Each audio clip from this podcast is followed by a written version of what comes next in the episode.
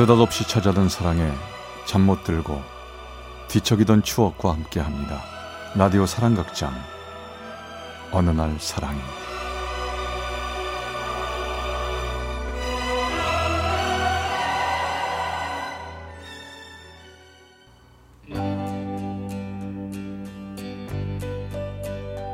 Sometimes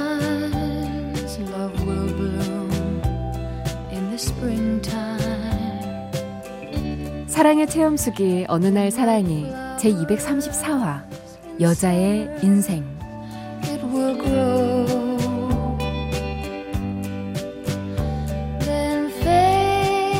경기도 이천에 살던 저는 간경화 초기 증상을 보이시는 엄마를 모시고 한 달에 한 번씩 서울에 있는 병원으로 검사를 받으러 다녔습니다. 서울에 올 때마다 먼 친척 되는 재용 오빠 집에서 신세를 져야 했는데요.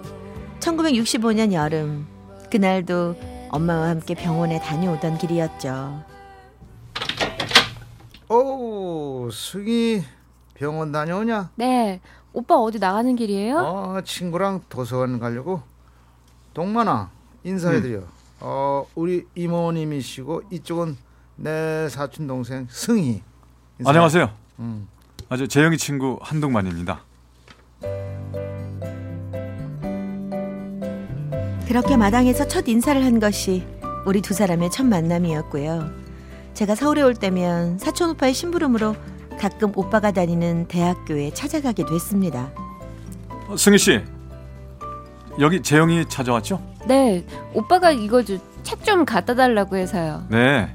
재영이가 수업 들어가서 제가 대신 받아두려고요. 네 여기요 그럼 전 네. 갈게요 아니 좀 뭐 맛있는 거라도 먹고 가요. 심부름도 해줬는데. 아니에요 엄마 병원에 가봐야 해서요 어? 재영이가 나보고 오늘 만나서 승희 씨랑 둘이 잘해보라고 하던데. 그냥 가면 어떡해요? 어머 잘해보긴 뭘 잘해봐요 됐어요 저 갈래요 동만 씨 쪽에서는 호감을 표현했지만 제 마음은 조금 더 열리지 않았습니다. 왜냐하면 저에게는 남몰래 좋아하던 동네 오빠가 있었거든요. 엄마가 건강을 좀 회복하면 그 오빠한테 용기 내서 고백을 하는 게 저의 작은 꿈이었는데 야. 주위 사람들은 자꾸 동만이랑 저를 엮어주려고 했죠. 승희야, 너 잘 생각해봐. 이모가 조금이라도 건강하실 때 결혼해야지 않겠냐? 내 친구 동만이 정도면 신랑감으로 나쁘지 않을 텐데. 혹시라도 엄마가 훌쩍 세상을 떠나고 나면 내 마음을 의지해야 할 사람이 필요할 거라면서 동만 씨를 계속 만나보라고 권유했지만 주변에서 그러면 그럴수록 오히려 저는 더 뒷걸음질 쳤던 것 같네요. 그러던 어느 날 엄마의 상태가 악화됐습니다. 엄마는 서울에 있는 병원으로 급히 입원했고요. 입원한 지 보름이 넘도록 별다른 차도가 없었죠. 제가 서울에 친구가 있는 것도 아니다 보니 가족을 제외하고는 병문안을 오는 사람도 없고 늘 병실에서 엄마랑 단둘이 외롭게 앉아 있었는데요. 아, 그러니까 그날은 1965년 10월 1일 국군의 날 점심 무렵이었습니다. 안녕하세요. 어 여긴 어쩐 일로 네, 저 입원하셨다는 얘기 들었는데 이제 찾아뵙습니다. 안녕하세요. 전번에 저 뵀던 한동만입니다. 아이고, 그래요. 아유, 고마워요. 아주 뭘 좋아할지 몰라서 이 국화꽃이랑 통조림 몇 개 사왔습니다. 아이고, 고마워라. 승희야, 이 청년 뭐 마실 거라도 좀 드려야지. 주스 드실래요? 아, 아니에요. 아니에요. 됐어요. 저, 승희 씨 점심 먹었어요? 저안 먹었으면 저랑 이 앞에 나가서 설렁탕이라도 한 그릇 할래요? 아니요 전 됐는데 아이고, 잘 됐네. 얘가요, 맨날 내 옆에 있느라고 밥다운 밥을 못 먹었는데. 아이고, 그래. 둘이 얼른 가서 뭐 좀 먹고 와. 그래요. 얼른 가서 한 그릇 뚝딱 하고 오죠. 가요. 아줌마, 설렁탕 두 개요. 예, 예, 예. 아, 그새 얼굴이 많이 야했네요. 어머니 얼굴도 안 좋아 보이시던데 괜찮으신 거예요? 어? 어, 왜, 왜 그래요, 승희 씨? 모르겠어요 눈물이 막 나와요 많이 힘들었군요. 자, 저밥 먹고 힘내서 더 오래 해야겠어요. 저 아저씨, 여기 설렁탕 두 개 빨리 주세요.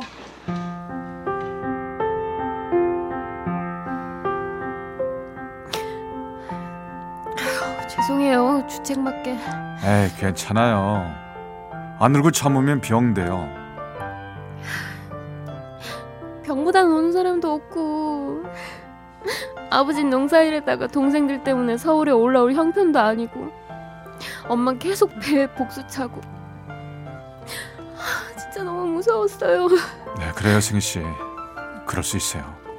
아이고 오늘 와주셔서 정말 고맙습니다. 아, 밥 잘 챙겨 먹고 속이 든든해야 마음에도 힘이 생기는 거예요. 자, 저 푹푹 저 퍼서 먹어요. 짝사랑하던 동네 오빠에게 달려가 내가 이만큼 힘들다고 속 얘기를 쏟아내고 싶었던 참에 국화꽃을 들고 병원문을 들어서던 동만 씨의 모습은 제 마음을 어느 정도 녹여주었습니다. 그 마음을 눈치채서 그러신 건지 엄마는 자꾸만 동만 씨 칭찬을 하셨죠. 아 엄마 나 그 사람 싫다니까 그러네. 키도 크고 공부도 대학까지 마쳤고 좋은데 뭐. 아 좋긴 뭐가 좋아. 나보다 일곱 살이나 많고 어우 싫어 나. 승희야, 그래도 서울 남자잖니. 동네에 있는 네 또래 남자애들 생각해봐. 그 사람들은 훨씬 든든하지 않든? 아니 난 그래도 싫은데 마음에 쏙 드는 사람은 없다. 나쁜 사람만 아니면은 정부 치고 사는 거야. 아 나 진짜 왜 그래 나 시집 가기 싫어 무서운데 왜 그래 진짜 아까 얘기하는 거 보니까 집에 변소도 있고 펌프도 있다는 거 보면은 아주 못 사는 집은 아니던데 뭐. 엄마 나 싫어 정말 엄마 눈 감기 전에 너 시집 가는 거 볼 수 있으면 참 좋을 텐데.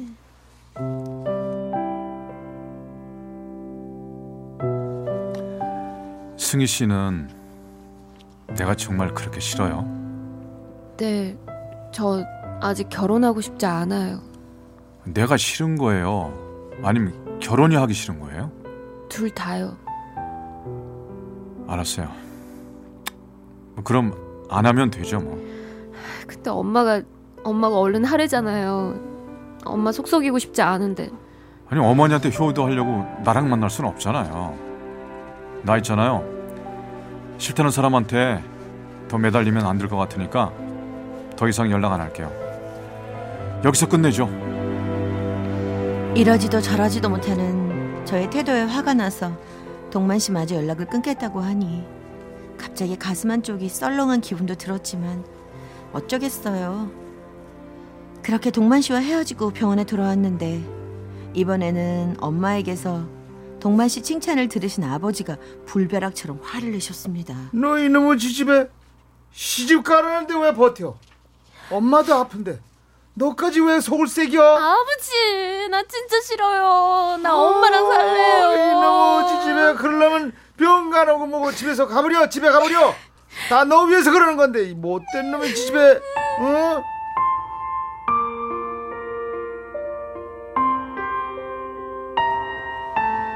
저는 그 사람이 마음에 안 드는데 모두들 좋다고 하고 저는 결혼을 서두르고 싶지 않은데 모두들 지금 하라고 하니 제 마음은 그만 슬픔과 두려움으로 엉켜버렸습니다.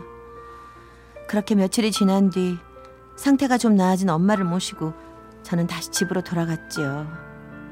아픈 엄마 대신 집안일을 하고 있는데 계십니까? 계세요? 누구세요? 어 동만 씨 아, 잘 지냈어요? 아니 우리 집엔 왜 아니, 어머니가 말씀 안 하셨어요? 저번에 병문안 와준 거 고맙다고 어머니가 밥 한번 해주신다고 해서 놀러 왔는데 저 모르게 부모님이 사촌 오빠를 통해서 동만 씨에게 연락을 했고 밥을 먹으면서 이런저런 얘기를 나눠보신 아버지도 동만 씨를 마음에 들어하셨습니다. 밤도 깊었는데 저짝 사랑채에 가서 자고 가게나 예, 그럼 하룻밤 신세지겠습니다.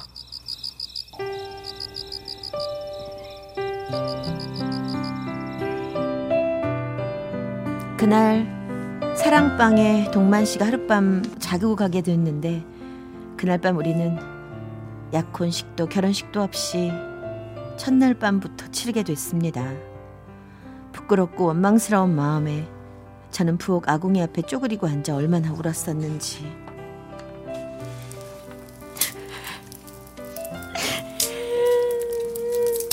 울지 말어. 복 달아난다. 승희야, 이제 정들이면서 살면 되는 거예요. 엄마는 이제 매미 행겨 가볍다.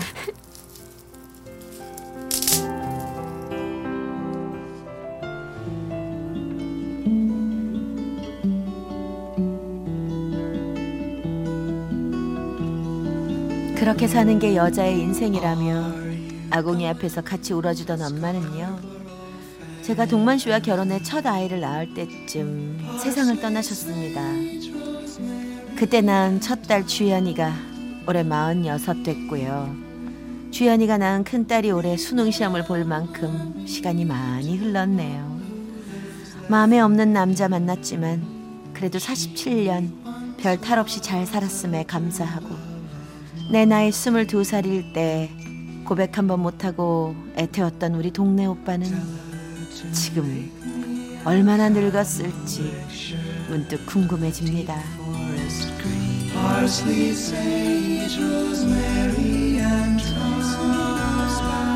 서울시 묵동에 사시는 한주연 씨가 보내주신 한주연 씨의 어머니 최승희 씨 사랑 이야기. 어느 날 사랑이 234화 여자의 인생 편이었습니다. She'll be a true love of sort.